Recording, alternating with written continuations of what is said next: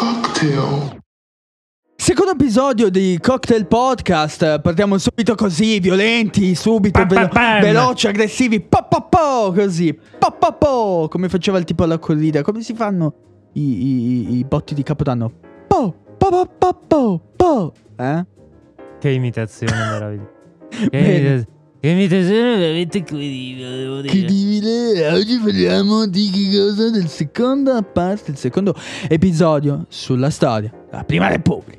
Ma questa è un'altra storia. Gli anni più belli, secondo me, che uno potesse vivere, non in Italia però, perché gli anni 70 in Italia, secondo me, dovevi uscire proprio col macete e le pistole. Dovevi difenderti con lo scudo. Sì, cioè, sì. Lo scudo di Capitan America però.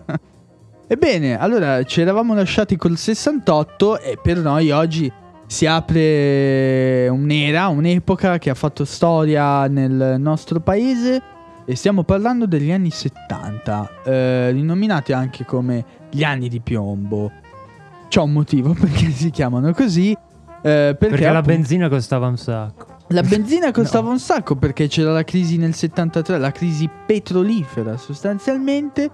E dall'altra parte invece c'era un cambiamento sociale partito col 68, ma diciamo aggravato dalle bombe. Caratterizzato dalle bombe, dagli attentati e dal terrorismo. Sì, gli assassini. Quindi per questo si aggiunge di piombo, appunto, per le pistole e tutto ciò che ha a che fare con le armi, ecco. Non perché i politici andavano a pescare e al posto della lenza ci mettevano il piombo. Cos'è? Una strage facevi col piombo? No, ammazzavi non è che li spara tipo Gomorra che li spara sul mare con la mitragliatrice. No, era il piombo. Esatto. E il primo piombo evento, uno dei primi eventi piombo di cui abbiamo... No, ok. Dai, partiamo, sono già passati 2 minuti. 2 minuti di cazzate che hai detto, dai. Yes. Introduci un attimo. Allora, ci siamo lasciati con la strage di Piazza Fontana, avvenuta il 12 dicembre 1969.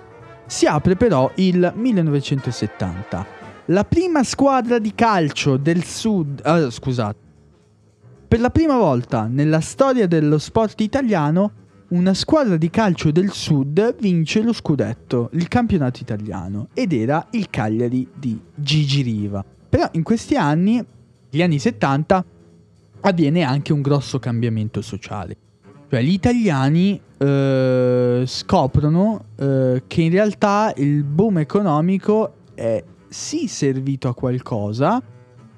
Se il boom economico ha dato l'idea a tutti gli italiani di avere l'occasione di poter fare qualsiasi cosa, negli anni 70 questa idea cambia radicalmente, perché la gente incomincia a stancarsi dei partiti di massa, perché la Democrazia Cristiana ormai non è più la Democrazia Cristiana degli anni 50-60 e incomincia una grande rabbia sociale che si trasformerà in terrorismo. Le università diventano sostanzialmente dei covi dove i ragazzi incominciano a parlare di politica, reclutamento e cominciano COVID anche di reclutamento. Sì, e cominciano anche a parlare di reclutamento delle organizzazioni terroristiche. Una su tutte fu le Brigate Rosse. Già Gian Giacomo Feltrinelli, editore della famosissima casa editrice, appunto, Feltrinelli, che porta il suo cognome, fu uno dei primi a voler fare la rivoluzione in Italia e aveva preso, pensate un po', contatti anche con la famosa Primula Rossa, che era Graziano Mesina. Graziano Mesina era un brigante sardo e Gian Giacomo Feltrinelli propose, appunto, a questo brigante sardo di fare la rivoluzione in Sardegna e di trasformare questa isola al centro del Mediterraneo come se fosse la Cuba di Che Guevara e di Fidel Castro. Purtroppo fu un'idea utopistica, perché non... abbastanza irrealizzabile. Sì, non accadde nulla, e questo però fu, diciamo, la miccia che portò alla creazione delle prime organizzazioni terroristiche che presero parte negli anni di piombo in questa guerra che si accese negli anni 70, appunto ad esempio le Brigate Rosse. E il primo evento che vogliamo ricordare del terrorismo qual è, amico mio? Allora, in realtà negli anni 70 gli eventi più importanti sono, diciamo, Piazza Fontana nel 69, quindi inizio proprio anni di piombo, e abbiamo poi Piazza della Loggia nel 74, anche ci fu un attentato sul treno Italicus Roma-Monaco di Baviera, e anche la stazione di Bologna nel 1980.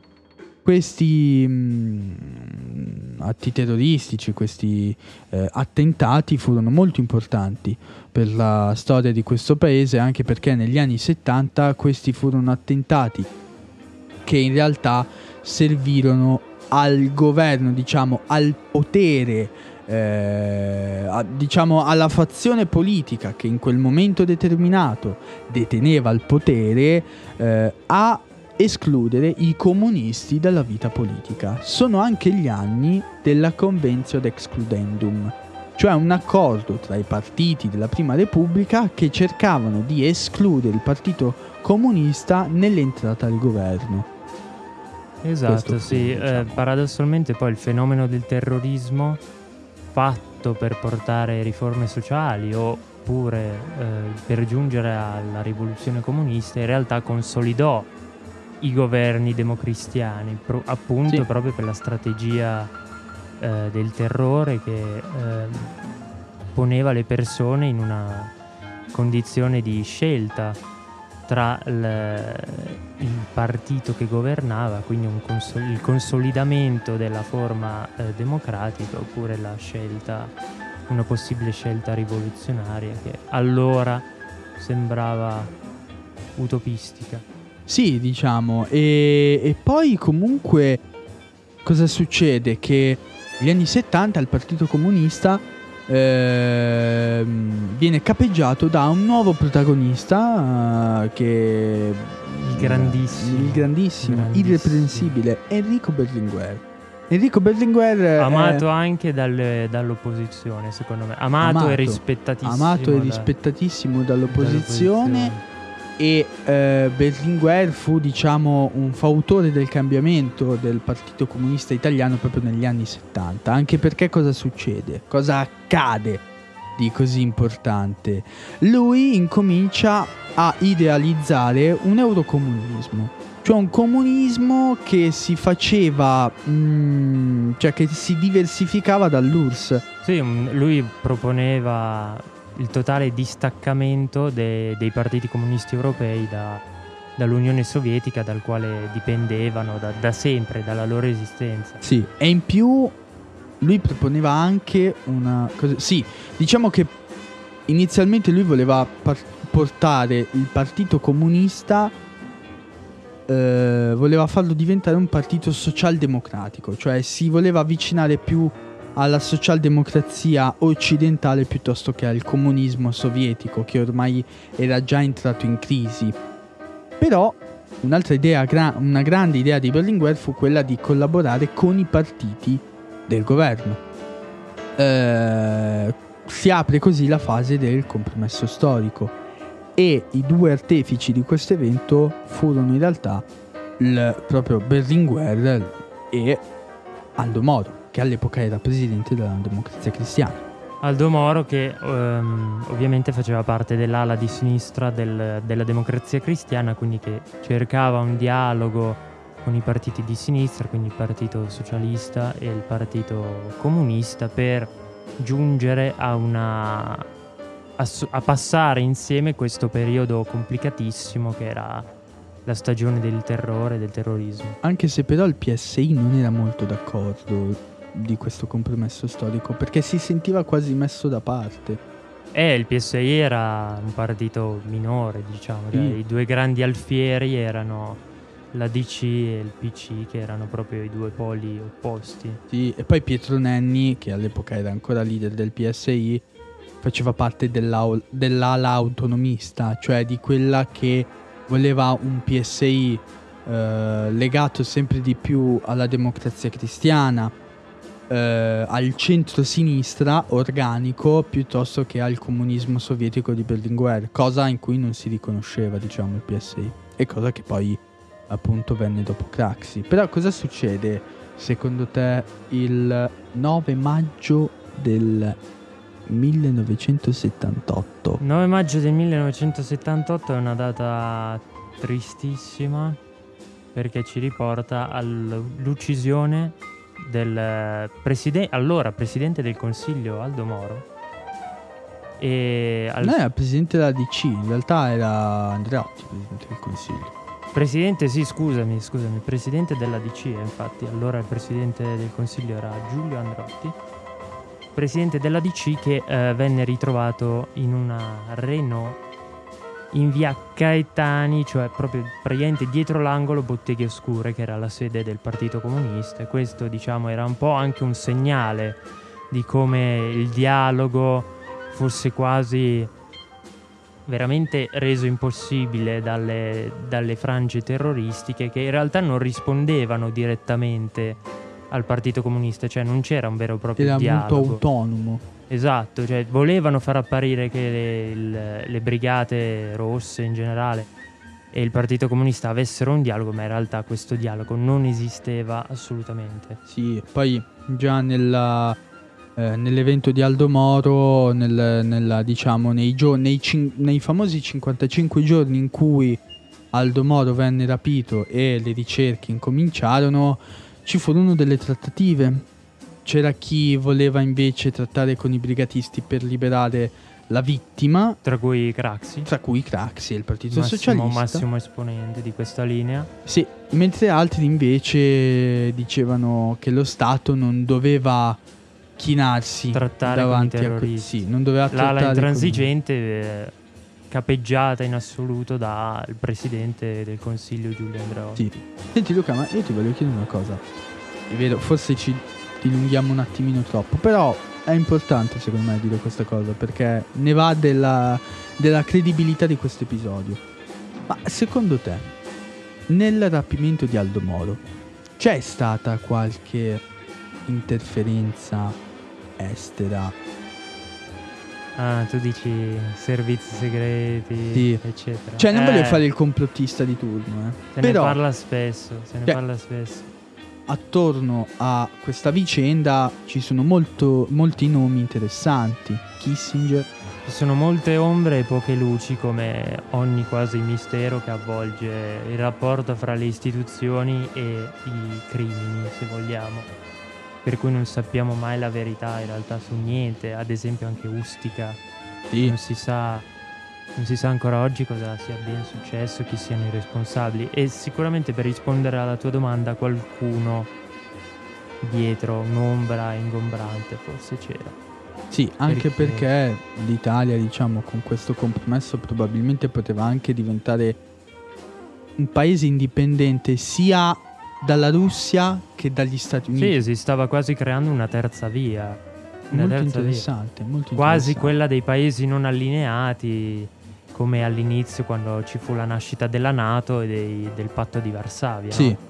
Sì. Sembrava l'Italia volesse creare proprio una terza via, anche perché rappresentava, abbiamo secondo me la fortuna e la sfortuna di essere proprio al centro del Mediterraneo e al centro sia del Medio Oriente, dell'Europa dell'Est, dell'Europa occidentale, i contatti con gli Stati Uniti, il Nord Africa, per cui siamo proprio al centro di una centrifuga infinita che, volente o nolente, ci porta sempre ad essere al centro dell'attenzione e ad essere un riferimento per tutto praticamente. Sì.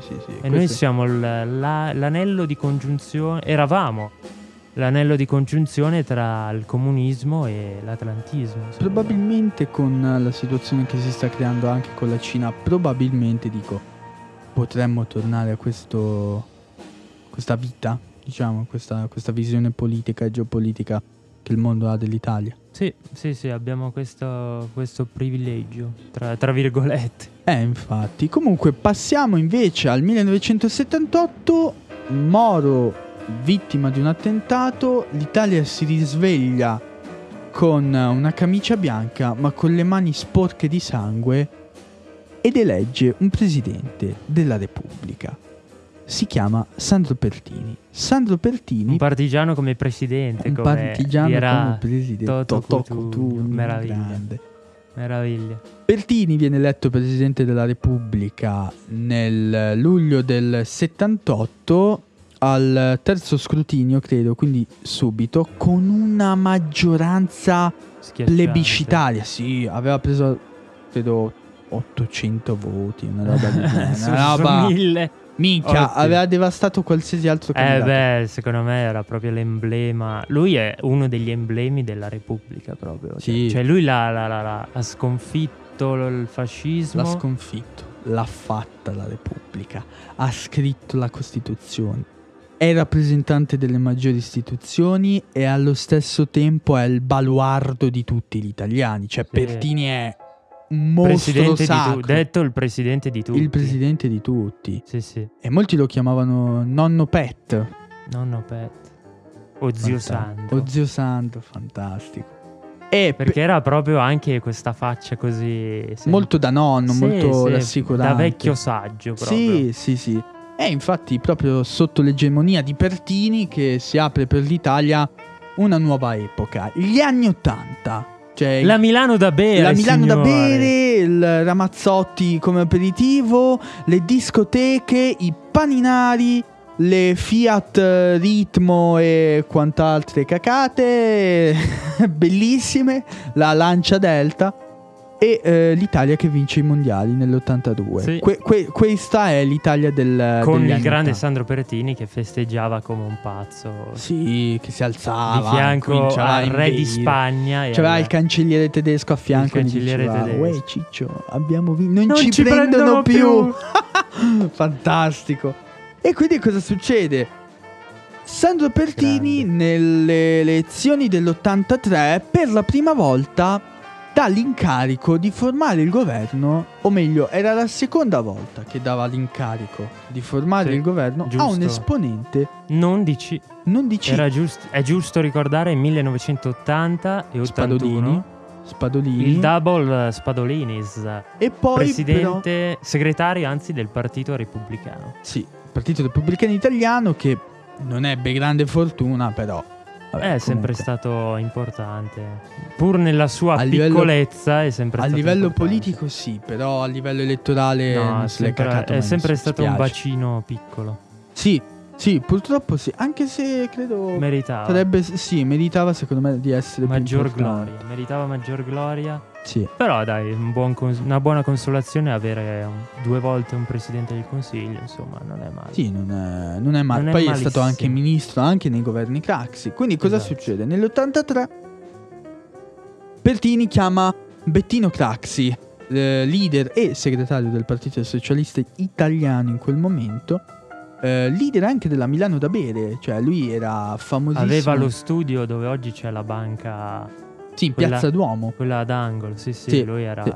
Lui aveva il suo ufficio lì, anche dove si dice prendeva le tangenti. Cioè, nel senso, c'era una cassetta con dove c'era questo piccolo vizietto. Questo piccolo vizietto che avevano un po' tutti, diciamo. Cioè, era tutto il sistema. Diciamo era tutto un sistema. Che però questo piccolo vizio diventerà, diciamo, la sciagura, una scure che arriva direttamente sul collo di questo grande mostro. Tornando all'83 si avrà un'egemonia quasi di 5 anni del buon Bettino.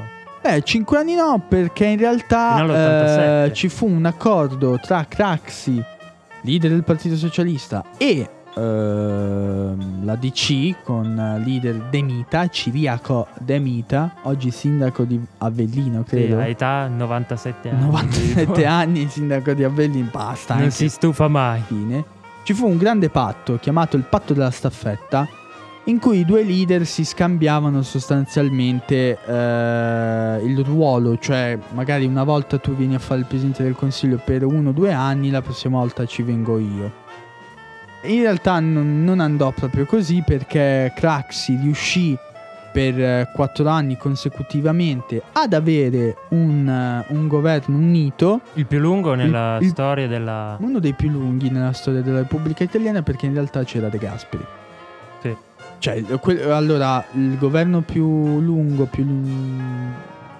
a livello di tempo proprio cronologico, è De Gasperi, dal 48 al 53. Sì, sì.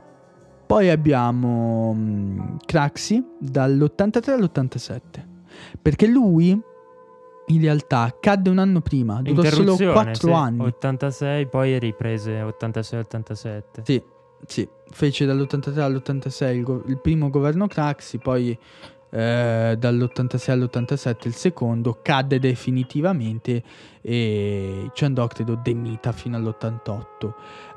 Craxi fu molto importante per la Prima Repubblica perché voleva rendere il Partito Socialista un partito moderno, nuovo, e fu anche il primo caso, probabilmente al mondo, di partito personalizzato. Sì, la personalizzazione del partito, poi con l'approdo della telecomunicazione, delle televisioni, insomma, la figura dell'uomo al potere viene completamente stravolta e viene centralizzato in ogni modo il leader del partito, in questo caso anche presidente del Consiglio. Sì. Per cui si ha un rinnovamento proprio della figura del leader del partito, che infatti poi porterà con Berlusconi a una totale consolidamento del partito personale, fondato proprio sulla persona più che sulle idee, ecco. Sì, e a proposito di Berlusconi, proprio lui fu uno dei fautori del successo di Craxi negli anni 80, perché grazie alle sue televisioni e grazie anche a un decreto legge che lo stesso Craxi emanò in Parlamento, le televisioni di Berlusconi si salvarono, diciamo. Ecco, questo fu uno dei motivi per cui Craxi negli anni 80 ebbe così tanto successo. E inoltre Craxi era uno che aveva preso il Partito Socialista nel 76, dopo le elezioni del 76, che sostanzialmente era un partito morto. Era cosa, il 9% tipo? Credo anche l'8%. Forse anche meno. Sì, forse sì, anche meno. Praticamente morto. Prese il minimo storico e Craxi lo rivitalizzò sostituendo la famosa falce martello con un garofano rosso. Quel garofano fiore rosso... Fiore proletario, detto da lui stesso. Fiore perché la rosa borghese. Ma allo stesso momento però in realtà quel fiore rappresenta anche la rivoluzione contro Salazar in Portogallo. Esatto. I militanti socialisti che andarono contro Salazar guidarono questa rivoluzione non a suon di bombe e colpi di Stato, ma a suon di fiori. La rivoluzione dei garofani, giusto? La rivoluzione dei garofani. E infatti quel fiore è il garofano. E il garofano rosso fu l'Italia del garofano rosso. Beh. Questa Italia che si risvegliava dopo anni di guerra, usciva, incominciava a fare gli aperitivi. Era un'Italia che voleva vivere. Molto dinamica. Molto cioè, dinamica. Milano in quegli anni, secondo me, era stupendo vivere. Sì, era una città che si sviluppava. Forse come oggi, mi viene da dire un po' il parallelismo. Allora, dinamismo di una volta come il dinamismo di oggi. Sì, magari ha un dinamismo un po' più becero, cioè nel senso che io lo vedo un po' fantoccio. Sì. Ce ne vuole, secondo me, per arrivare a quei livelli. Secondo me Milano invece, ma perché si è consolidata proprio. Si è consolidata. Però secondo me, ti dico, se Milano vuole ridiventare di nuovo così come negli anni 80, dovrebbe investire tantissimo sul lavoro. Perché negli anni 80 Milano non era solo una città dinamica, era una città che dava lavoro. Era gli anni degli yuppies. Erano gli anni degli yuppies, però voglio dire, anche un giovane di 16 anni, 17 anni, se voleva cercare lavoro, lo trovava e guadagnava anche tanto. Quindi sì, questo è un problema che secondo me è generale in tutta Italia. Quello cioè, ovvio. Prima dei 25 anni... Lavoro difficile, non lo trovi, purtroppo no. Lavoro. E poi oggi devi avere il pezzo di carta. Sì, all'epoca no, cioè all'epoca bastava che avevi il diploma, potevi diventare il direttore del giornale. Cioè, sì, esatto. Capito? Cioè, era un po' più meritocratico. Sì, sì, sì, sì. E appunto nella Milano da bere però che cosa accade? scoppia, si ubriacano tutti e si sono così tanto ubriacati che a un certo punto si sono accorti che non avevano più soldi in tasca, e quindi nasce Tangentopoli. Scusate la battuta. Tangentopoli fu un'inchiesta giudiziaria portata avanti da 3 magistrati di nome Di Pietro, Colombo e Davigo, e a suon di Di Pietro e Colombo non tornati indietro era scoppiata una The Italian Revolution, come titolò una volta il The Economist, in cui appunto gli italiani si erano stufati di questo sistema partitocratico, questa partitocrazia che era praticamente dappertutto, e voleva un attimino respirare, diciamo.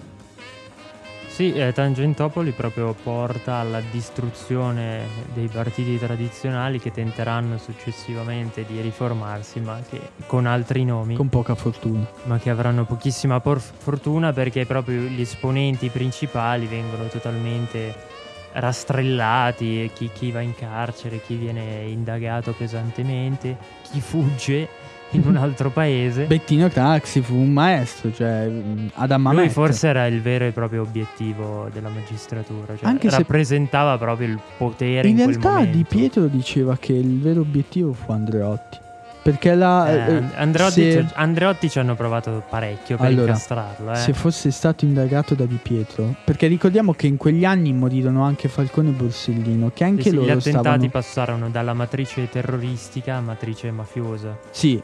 E accade però questo, che le bombe del 92-93 in realtà sono collegate un po' sia con la mafia, Cosa Nostra, la lotta a Cosa Nostra, sia però anche a Tangentopoli, perché le bombe del 92-93 non rappresentano, come molti pensano, delle bombe contro lo Stato perché lo Stato sta combattendo la mafia, cioè non erano contro Falcone, erano sì Falcone e Borsellino. In realtà è perché con Tangentopoli i partiti classici della Prima Repubblica crollano e quindi la mafia, che sino allora aveva una copertura politica, non ha più l'appoggio. Non ha più l'appoggio politico. Capite che questo fu il clima in quegli anni che si respirò, e fu anche il clima che in quegli anni diede il via a questa grande rivoluzione chiamata Tangentopoli, che si concluse però con un'altra rivoluzione, o meglio, crisi dei partiti, crollo dei partiti classici. Quindi dovete immaginarvi il PSI, la DC e il Partito Comunista che non esistono più, o meglio, che si riformano ma allo stesso tempo non hanno più l'appeal nell'elettorato che avevano una volta. La DC viene praticamente, cioè si smonta. La DC viene totalmente rasa al suolo e rinascerà come Partito Popolare o Partito dei Popolari, ma avrà pochissimo sostegno. Fortuna. Il PC diventerà il partito della sinistra, delle sinistre, col PDS. E il PSI invece, che si dissolve totalmente, si rimette in sesto grazie a un nuovo partito che si chiama Forza Italia. Ecco qui la discesa di Berlusconi in campo. Nel 94 infatti si avrà proprio l'approdo di questo personaggio politico, da alcuni voluto, se vogliamo, sì. Cioè, molti auspicavano un arrivo di Berlusconi in politica, o diciamo se lo chiedevano da tanto, perché l'influenza di Berlusconi era sempre più presente. Uno dei primi influencer. Uno dei primi influencer, assolutamente.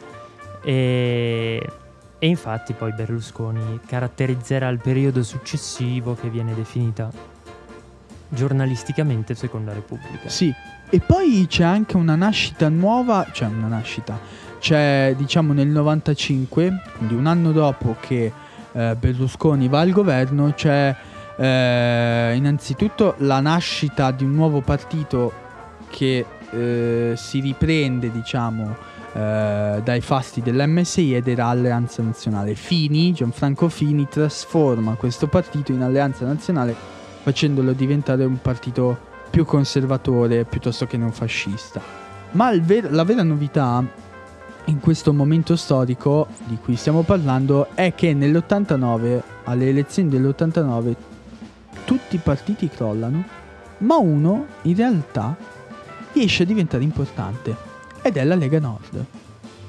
È l'approdo di Umbertone, il Bossi, nella scena politica italiana, sì, che poi caratterizzerà un po' la Seconda Repubblica, perché la Lega entrerà in quasi tutti i governi, anzi forse in tutti i governi di Berlusconi, e crescerà lentamente fino poi ad approdare alla Lega Nazionale creata da Salvini. Le ultime ore dicono che probabilmente Berlusconi e Salvini faranno un nuovo partito, questo non lo possiamo sapere, però... Un'enorme area popolare. È una sorta di PDL, un partito popolare italiano agganciato sì, all'europeo. Liberal popolare, una roba sì, così. Sì, un po' così.